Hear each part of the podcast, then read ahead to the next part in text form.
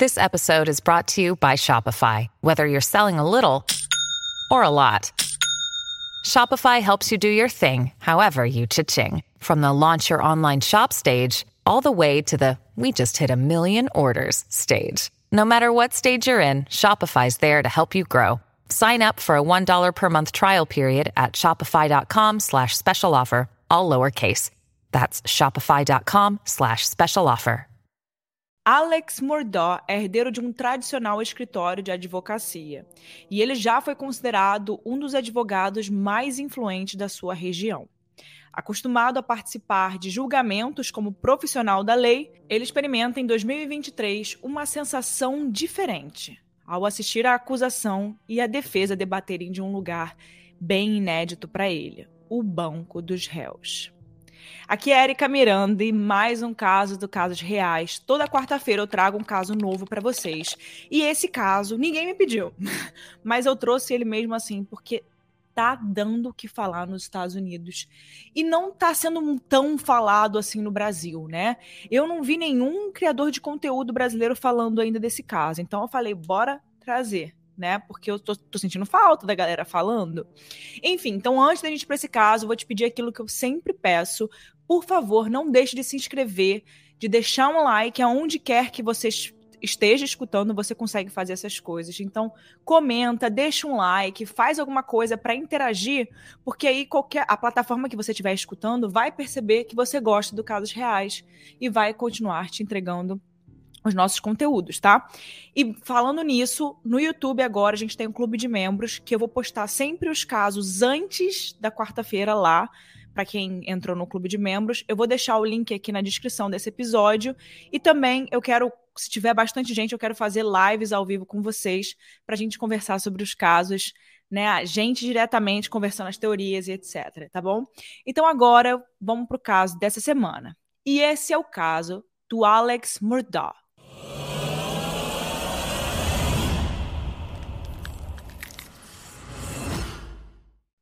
Em vários casos, eu comecei falando em uma cidadezinha pequena e etc. E esse aqui, ele não vai fugir dessa regra. A gente está tão acostumado né, a ver os crimes dos grandes centros urbanos, mas pode ser nas menores cidades que acontecem as coisas mais bizarras. A gente já viu isso aqui, né? E o cenário da história de hoje poderia até ser um cenário de filme, de tão bizarro. Na costa da Carolina do Sul, tem uma região de geografia diferente que é conhecida como Low Country, ou País Baixo em tradução. Banhada pelo Oceano Atlântico, é rodeada de pântanos salgados e pequenas lagoas. E é bem comum que as pessoas que precisam se deslocar entre as regiões costeiras usem seus barcos para poder fazer esse transporte por lá. É claro que para ter um barco, a pessoa precisa ter uma situação financeira boa, ou vir de uma família que tem dinheiro. Afinal, a gente não está falando de pequenas canoas ou barquinhos de pesca, né? Mas a gente está falando de realmente barcos motorizados que podem custar muito mais do que um carro de luxo. A família Mordó, uma dinastia de advogados que praticamente dominava o contexto jurídico daquela região de Low Country, tinha um barco que, segundo a nossa pesquisa, pode custar mais de 50 mil dólares, dependendo da potência e do ano de fabricação desse barco. Essa informação do barco vai ser importante mais para frente do caso. Mas agora a gente precisa deixar claro que estamos falando de uma das famílias mais poderosas da região. E não apenas por condição financeira, mas principalmente pela sua influência.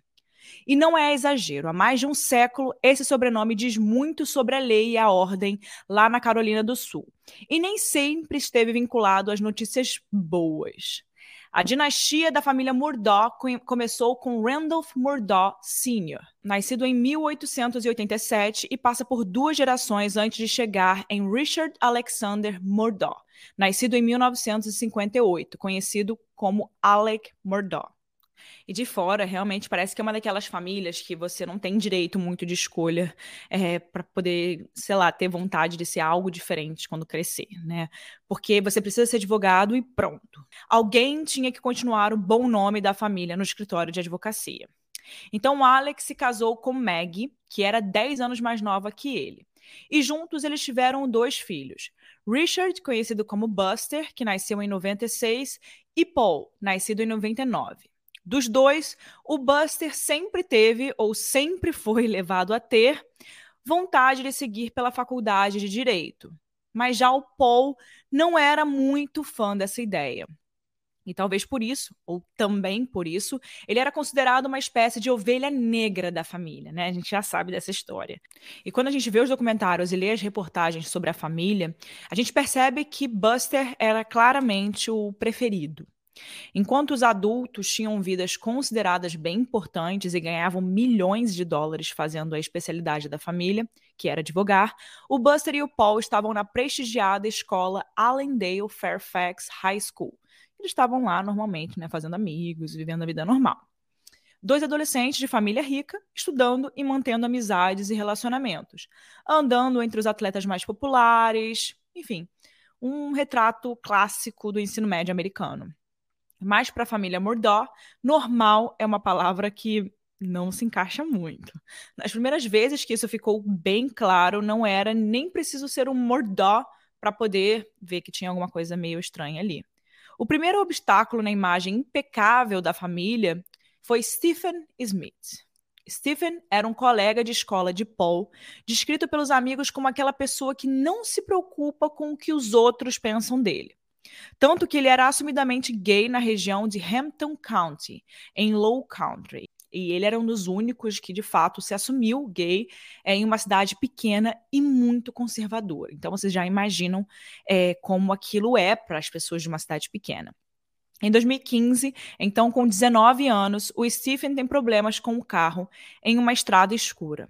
O carro dele, ao que parece, tem uma pane seca e fica sem gasolina. Tempos depois, o 911 recebe uma chamada. O motorista então vê alguém caído no meio da via, da rua, e ficou bem preocupado, porque não sabe qual é a condição, o estado físico daquela pessoa, e algum carro pode vir em velocidade rápida e atropelá-la. Então a polícia chega ao local indicado pelo motorista para constatar que Stephen está morto, com um trauma grave na cabeça, a metros de distância do seu carro no acostamento. A pequena cidade ficou chocada com a morte de uma pessoa muito jovem, cheia de vida, e logo todo mundo né, foi querer descobrir o que foi que aconteceu com o Stephen. Ninguém parecia ter dúvidas de que se tratava de um crime de ódio. Mas quem fez isso? Denúncias anônimas começaram a correr e um boato de que o Stephen tinha um relacionamento secreto com Buster. Indo um pouco mais longe, esses boatos diziam que o Buster estava prestes a se assumir é, com relação ao Stephen quando esse caso aconteceu. Algumas versões também dizem que o Buster foi a pessoa para quem Stephen ligou quando teve problemas no carro, justamente por eles terem essa intimidade, e ele ligou para poder pedir ajuda. Ele estava assistindo um jogo com os amigos e um deles teria perguntado por que o Stephen tinha ligado.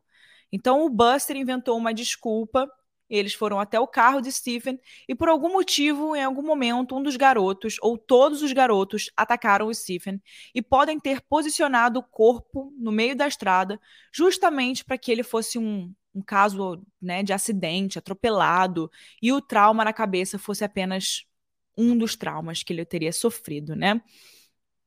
Essa seria uma das versões. A cidade até então estava muito empenhada em descobrir o que, que, tinha acontecido com o jovem. Mas assim que o nome Buster Murdoch começou a aparecer no contexto e ser ligado à cena do crime, as investigações esfriaram a ponto de até pararem. Estranho para muitas pessoas. Óbvio também para algumas. A influência dos Murdaugh parece ter comprado o silêncio e a competência das autoridades, que fizeram o caso ir desaparecendo aos poucos. Até os dias de hoje não se sabe o que de fato aconteceu com Stephen, ainda que as investigações tenham sido reabertas esse ano. O ponto-chave dessa história, claro, é o Buster, o nome que surgiu na versão de várias pessoas de vários círculos sociais diferentes. Será que o garoto Murdaugh participou com os amigos de uma sessão de espancamento de Steven ou simplesmente deixou que os amigos o matassem até, né, o ferissem até a morte, simplesmente porque estava com medo do que diriam se descobrissem que eles tinham alguma coisa? Ou será que Buster até quis dar alguma versão para a polícia, mas ele foi impedido pelos advogados Murdaugh pelo tamanho do escândalo que seria, né, a sociedade local dali, aquele lugarzinho pequenininho, descobrir que o prodígio da família, conservadora, bizarramente, né, se relacionava com outro homem. Quando a morte de Stephen estava mais do que abafada, um novo obstáculo surgiu na vida dos Murdaugh ou eles mesmo criaram esse obstáculo. Em 2018, apenas três anos depois, os olhos da cidade se viraram para mais um caso ocorrido com Gloria Satterfield, governanta dos Murdaugh há mais de 15 anos. Ela é descrita por muitos como uma pessoa que realmente criou Paul, já que quando chegou à casa da família Murdaugh para trabalhar, ela ainda era uma criança de dois ou três anos. Amigos e familiares dizem que ela faria de tudo por Paul e ele faria o mesmo por ela. Eles eram confidentes e muito amigos, como mãe e filho mesmo. Se a gente levar em consideração que o preferido era o Buster e que Paul, desde bem pequenininho, ele não teve é, esse carinho de mãe, esse carinho familiar, a gente entende como o garoto ficou muito transtornado com o que aconteceu. Em uma manhã normal, ela chega para o serviço em uma propriedade gigantesca dos Murdaugh. Ela dá oi para um dos funcionários da propriedade e segue, segundo ele, com o seu café da manhã do McDonald's para a casa principal, como era de rotina dela. Algum tempo depois, a Maggie Murdoch, que é a mãe da família, né, mãe dos meninos, do Buster e do Paul, ela liga para esse funcionário em completo desespero. Ela pede ajuda dizendo que a Glória está caída na escadaria principal e tem muito sangue no chão. E quando o funcionário chega lá, ele escuta da Maggie o relato de que os cachorros da família fizeram a Glória tropeçar e cair. O resgate chega e leva a Glória ao hospital, onde ela fica internada por alguns dias. Ela infelizmente faleceu pouco tempo depois, aos 57 anos, deixando todo mundo muito abalado e Paul inconsolável. Amigos próximos e a ex-namorada dele, a Morgan Dottie, disseram que é como se ele tivesse perdido a sua mãe. E o Alex Murdoch, com essa história, ele diz que vai processar a si mesmo para ele poder conseguir dar um dinheiro do seguro e pagar a indenização aos filhos biológicos de Glória, para que eles não ficassem né, sem assistência com a morte da mãe. Enfim, ele conseguiu esse dinheiro, algo na casa dos milhões, mas os filhos da governanta, que é bom, né? Eles foram bem claros ao dizer aos irmãos de Glória que eles nunca receberam um centavo de indenização pelo acidente. Ou será que não foi um acidente? Morgan, a ex-namorada de Paul, contou no documentário do Netflix que pouco antes de perder a vida, a Glória teria descoberto que o todo-poderoso Alec Murdaugh, ele tinha escondido drogas em casa. Então o Paul sabia que o pai tinha problemas com opioides e outras substâncias, estava focado em mantê-lo sóbrio. Então a Glória comenta com Paul da sua descoberta. Segundo a Morgan, isso foi no início de janeiro de 2018. Então a Glória cai da escada, entre muitas aspas, no dia 2 de fevereiro, ou seja, menos de um mês depois. E quando a notícia corre como um boato, algumas pessoas começam a dizer que foi Meg quem empurrou a empregada escada abaixo para que o segredo do marido não fosse revelado para outras pessoas. Há quem pense que, por estar na casa por tanto tempo, a descoberta das drogas foi só a cereja do bolo né, de uma série de segredos que ela conhecia e que a família não queria que viesse à tona. Algo sobre a morte de Stephen? Talvez. Não saberemos. Não sabemos agora. As suspeitas de que não foi um acidente causado por cachorros, mas sim um homicídio, ficaram ainda maiores porque os depoimentos dados aos policiais não batiam de jeito nenhum. Alex disse que chegou a conversar com Glória depois que ela caiu da escada, antes de o resgate chegar, e foi ela quem disse que os cachorros a fizeram tropeçar. E ele disse que ficou ali até que os médicos chegassem e levassem Glória ao hospital.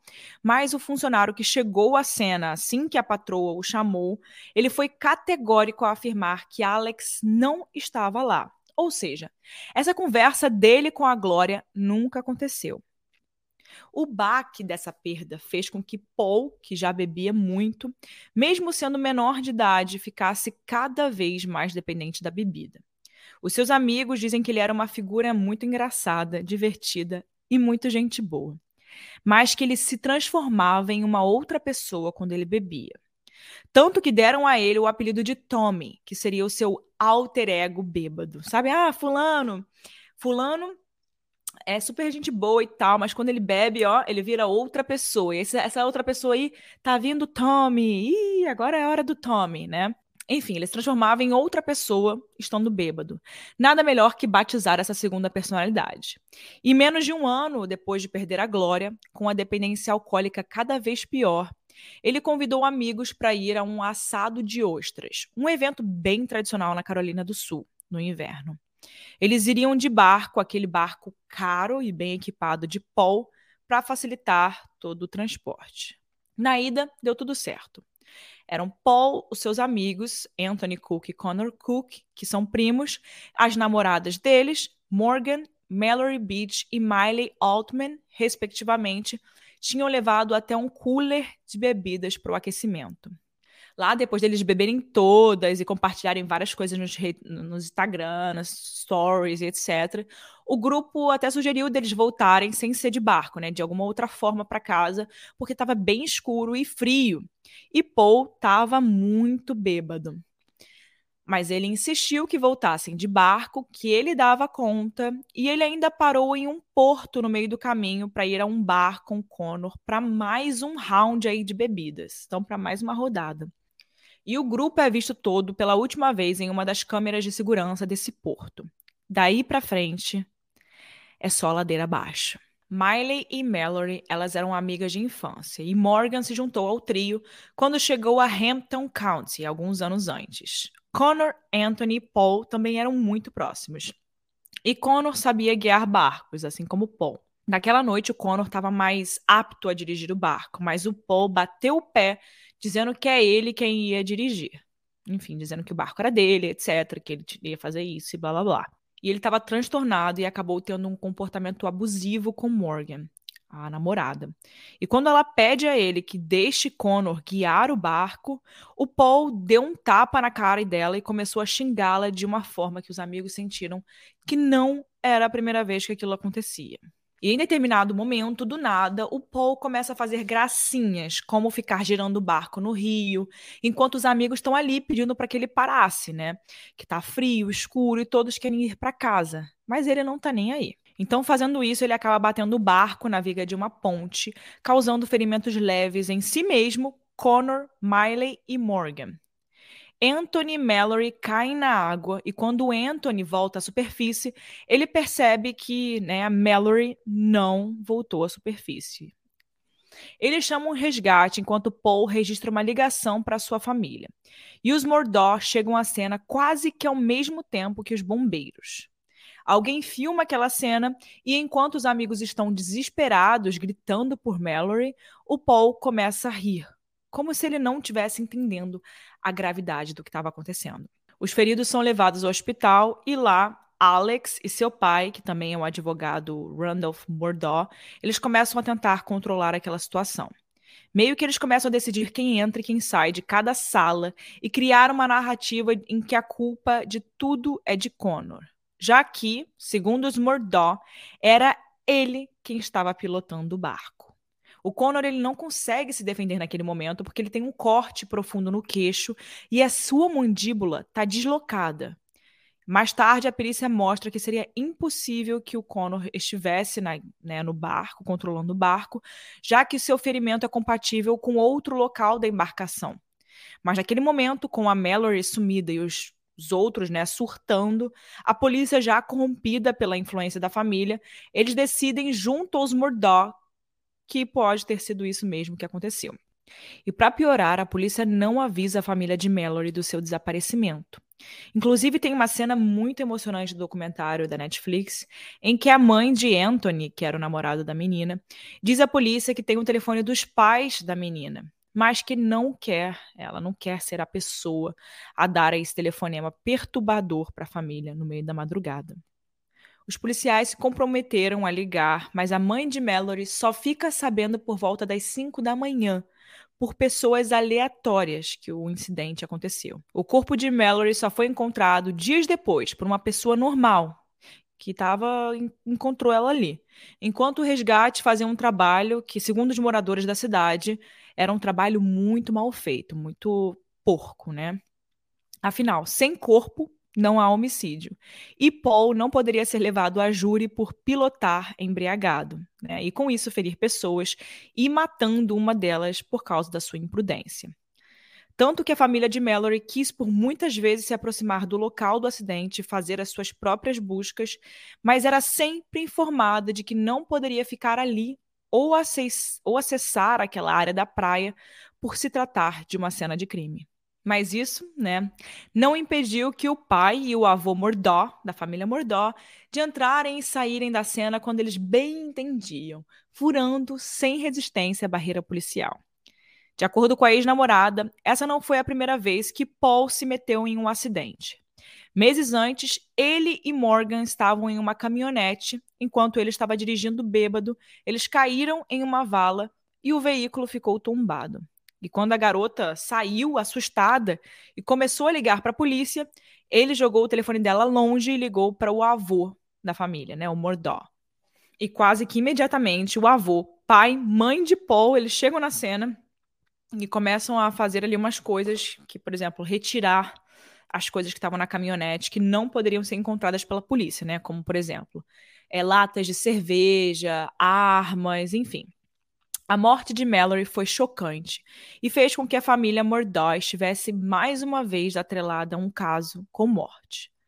Paul não foi preso, já que ele pagou uma fiança de 50 mil dólares, o que deixou a comunidade bem revoltada e fez com que ele recebesse algumas ameaças anônimas. Os amigos que a essa altura já estavam putos com ele, já tinham se distanciado e o relacionamento, né, Paul e Morgan também chegaram ao limite. Ela contou que o relacionamento foi abusivo durante os quatro anos em que esteve com ele e que, de certa forma, a morte de Mallory salvou a sua própria vida. Já que nesse momento foi que a Morgan percebeu que aquilo tudo foi a gota d'água e que não tinha mais volta. O Paul, então, ele ficou mais recluso, morando em uma das casas das propriedades dos Murdaugh. Era uma espécie de cabana de caça e tinha um canil de cachorros treinados para ajudar os membros da família a caçar, especialmente alguns porcos selvagens. E lá também ficavam as armas de caça da família. Por um lado, pode parecer que Paul estava isolado e seguro, já que era um caçador nato. E também ele sabia manejar as armas e a cabana ficava dentro da sua propriedade. Por outro lado, tudo isso não passava de uma ilusão, já que em 7 de junho de 2021, dois anos após a batida do barco e a morte de Mallory, o Paul e a sua mãe, Maggie, foram mortos a tiros ali mesmo, na cabana da família. Maggie tinha 52 anos quando morreu e Paul 22. Quem faz a ligação para a emergência dizendo que os dois foram baleados foi o próprio Alex Murdaugh, o pai. Segundo ele, ele tinha ido visitar os pais, sendo a sua mãe uma senhora de idade avançada com demência, e assim que ele voltou, ele viu a cena, né, horrível dos dois daquele jeito na própria casa de campo. A comunidade Low Country leva mais um choque com essa notícia. Os amigos de Mallory e a família dela ficaram muito putos, né? Muito com muita raiva do Paul, e que não tinham perdoado ele, mas que ele não merecia um fim tão trágico. Naquele momento, o Alex era viúvo e, e, era um pai que tinha acabado de perder o seu filho. As pessoas até se solidarizaram com ele, apesar de ser uma figura estranha ali na sociedade naquela altura do campeonato. Mas mesmo assim, a galera ficou meio que, né, nossa, coitado, enfim. Para completar, o seu próprio pai, o Randolph Murdaugh III, ele morre apenas três dias depois da Nora e do neto, aos 81 anos.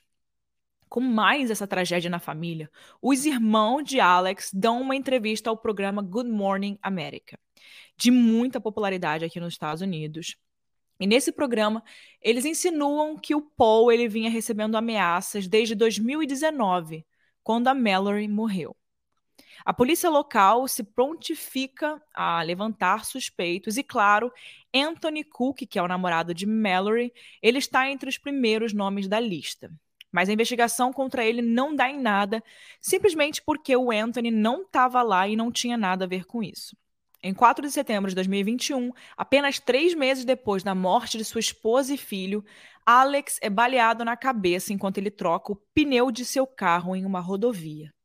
Mas ele sobrevive. Os seus advogados informam à imprensa que ele foi para um hospital, mas acabam levando ele para outro para distrair ali a mídia. E se você acha que levar um tiro na cabeça e sobreviver é muita sorte, escuta essa. Ele não somente levou um tiro na cabeça, como ele também ligou ele mesmo para a emergência e disse ter sido baleado na cabeça. Enfim, é um pouco estranho, né? E, e ao ser apertado ali pela polícia e pela mídia para poder falar o que aconteceu, acabou vindo à tona uma narrativa de que Alex estava devastado ali pela morte dos seus familiares e problemas financeiros, e por isso ele pediu ao seu traficante de drogas que lhe desse um tiro, já que ele mesmo não tinha coragem de se matar. Então ele organizou a cena toda, mas vendo que o tiro foi de raspão, ele acabou ligando para a ambulância. O tal traficante foi chamado para depor, e mesmo que ele tivesse recebido vários cheques, né, ao longo dos últimos anos, ele nunca conversou com Alex sobre um combinado desses. Inclusive, ele disse que se tivesse concordado em atirar em Alex, ele estaria morto. E o homem vivo era a prova de que ele não tinha nada a ver com isso. O que faz sentido. Se você tem muito dinheiro e vai pagar alguém para te matar, te executar, na verdade, com na cabeça, essa pessoa vai fazer o serviço bem feito, né? Porque não pode correr o risco de ser denunciada. E mesmo se fosse algo que, enfim, alguém pagou ele para fazer, tipo, um suicídio ali é, terceirizado, ainda seria um crime federal e ele, quem fez isso, pagaria com prisão perpétua, né? Percebendo que essa desculpa do traficante também não colou muito, o Alex afirma que está passando por momentos difíceis de transtorno emocional e tentando se livrar do vício em opioides. E ele disse que ia se internar em uma clínica de reabilitação. Enquanto isso, no dia 7 de setembro, três dias depois do tiro, aliás, as notícias ruins para essa família parecem sempre vir com três dias de intervalo. Vocês perceberam isso? O escritório de advocacia dos Murdaugh solta uma nota afirmando que o Alex ele foi expulso da corporação por fraude financeira contra clientes. Ele foi acusado de embolsar indevidamente mais de um milhão de dólares ao longo de vários anos. O dinheiro sumiu e, quando foi confrontado pelos sócios, o Alex acabou confessando dias antes de supostamente levar um tiro do seu traficante ou quem quer que seja. Apenas um dia depois, em 8 de setembro, a Ordem dos Advogados da Carolina do Sul suspendeu a licença de Alex. E esse era apenas o início da né, da desconstrução dessa dinastia familiar que influenciou por mais de um século as autoridades e a comunidade Low Country. E aí, quando a coisa começou a ficar muito estranha, parece que a polícia e os outros agentes da lei de Hampton County começaram a ver que eles precisavam agir, fazer alguma coisa, porque eles passaram a fazer porque eles começaram a fazer o que eles deveriam ter feito desde o início, né, o seu trabalho, e começaram a investigar direito as evidências que eles tinham que não era o que eles faziam antes, né? E fazendo o trabalho que eles são pagos para fazer, né, policiais, eles conseguiram provas circunstanciais de que o Alex ele estava na cabana quando sua esposa e seu filho foram mortos e acabou por se tornar o primeiro suspeito do duplo homicídio. E contra ele pesavam a denúncia de fraude, a encenação da tentativa de homicídio contra ele e as possíveis conexões com as tragédias anteriores que tinham relação com a família. Mas por quê? Por que, que ele mataria sua esposa e o seu filho? Durante o julgamento, que durou seis semanas e terminou no início de março, foram ouvidas mais de 70 testemunhas, entre acusação e defesa, dentre elas John Marvin Murdaugh, irmão de Alex, que deu um depoimento emocionado ao descrever a cena do crime. Ele disse que ele foi na propriedade depois da polícia liberar a cena e que ainda tinha sangue, pedaços do cérebro e do crânio de Paul no local do assassinato. Para se ter uma ideia da crueldade dos assassinatos, a Meg foi atingida por cinco tiros de rifle e, segundo o relatório do legista, pelo menos um deles foi dado enquanto ela estava de joelhos e a cabeça baixa. Já o Paul ele foi baleado duas vezes com uma espingarda. O primeiro tiro foi dado quando ele estava a alguns metros de distância e atingiu o seu peito, mas ele não caiu. Mesmo ferido, segundo o relatório da autópsia, o Paul foi em direção a uma porta, onde ele recebeu o segundo tiro no pescoço e no ombro, com uma força que cortou o seu crânio e fez com que o seu cérebro saísse completamente, se separando totalmente da cabeça. Durante os quase dois meses de júri, o Alex manteve até o fim a sua alegação de inocência, apesar de também nunca negar a autoria do crime. A acusação manteve a linha de que Alex matou a mulher e o filho para tentar escapar dos crimes financeiros de que ele era acusado. Mesmo porque, caso ele fosse preso por fraude, a família inteira iria ruir. Algo que ele confessou no tribunal foi ter mentido algumas vezes, dando declarações falsas à polícia. Mas ele disse que tudo que ele falou ou fez de errado estava ligado à sua dependência de opioides. Como eu disse antes, as provas eram até então circunstanciais, ou seja, não havia uma prova cabal, importante, que colocassem as armas na mão dele. Mas o conjunto da obra fez com que o júri o declarasse culpado, sem sombra de dúvida. Primeiro porque o Alex, ele sempre afirmou que ele só chegou ao local do crime depois que as vítimas já estavam caídas. Mas um vídeo postado pouco antes do crime no Snapchat de Paul indica que o pai estava lá, ele estava presente, já que a sua voz é ouvida ao chamar o cachorro Buba. Get back, get back.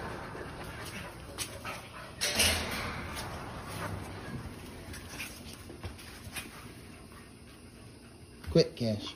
Come. Quit. That's okay. Come here. It's not bad. Come here, Cash. Shit. Come here. Post it. Cash. Hey, he's got a bird in his mouth. Bubba? Hey, Bubba. It's a guinea. This is a chicken. Come here, Bubba. Come here, Cash. Come here, Bubba. Cash. Quit.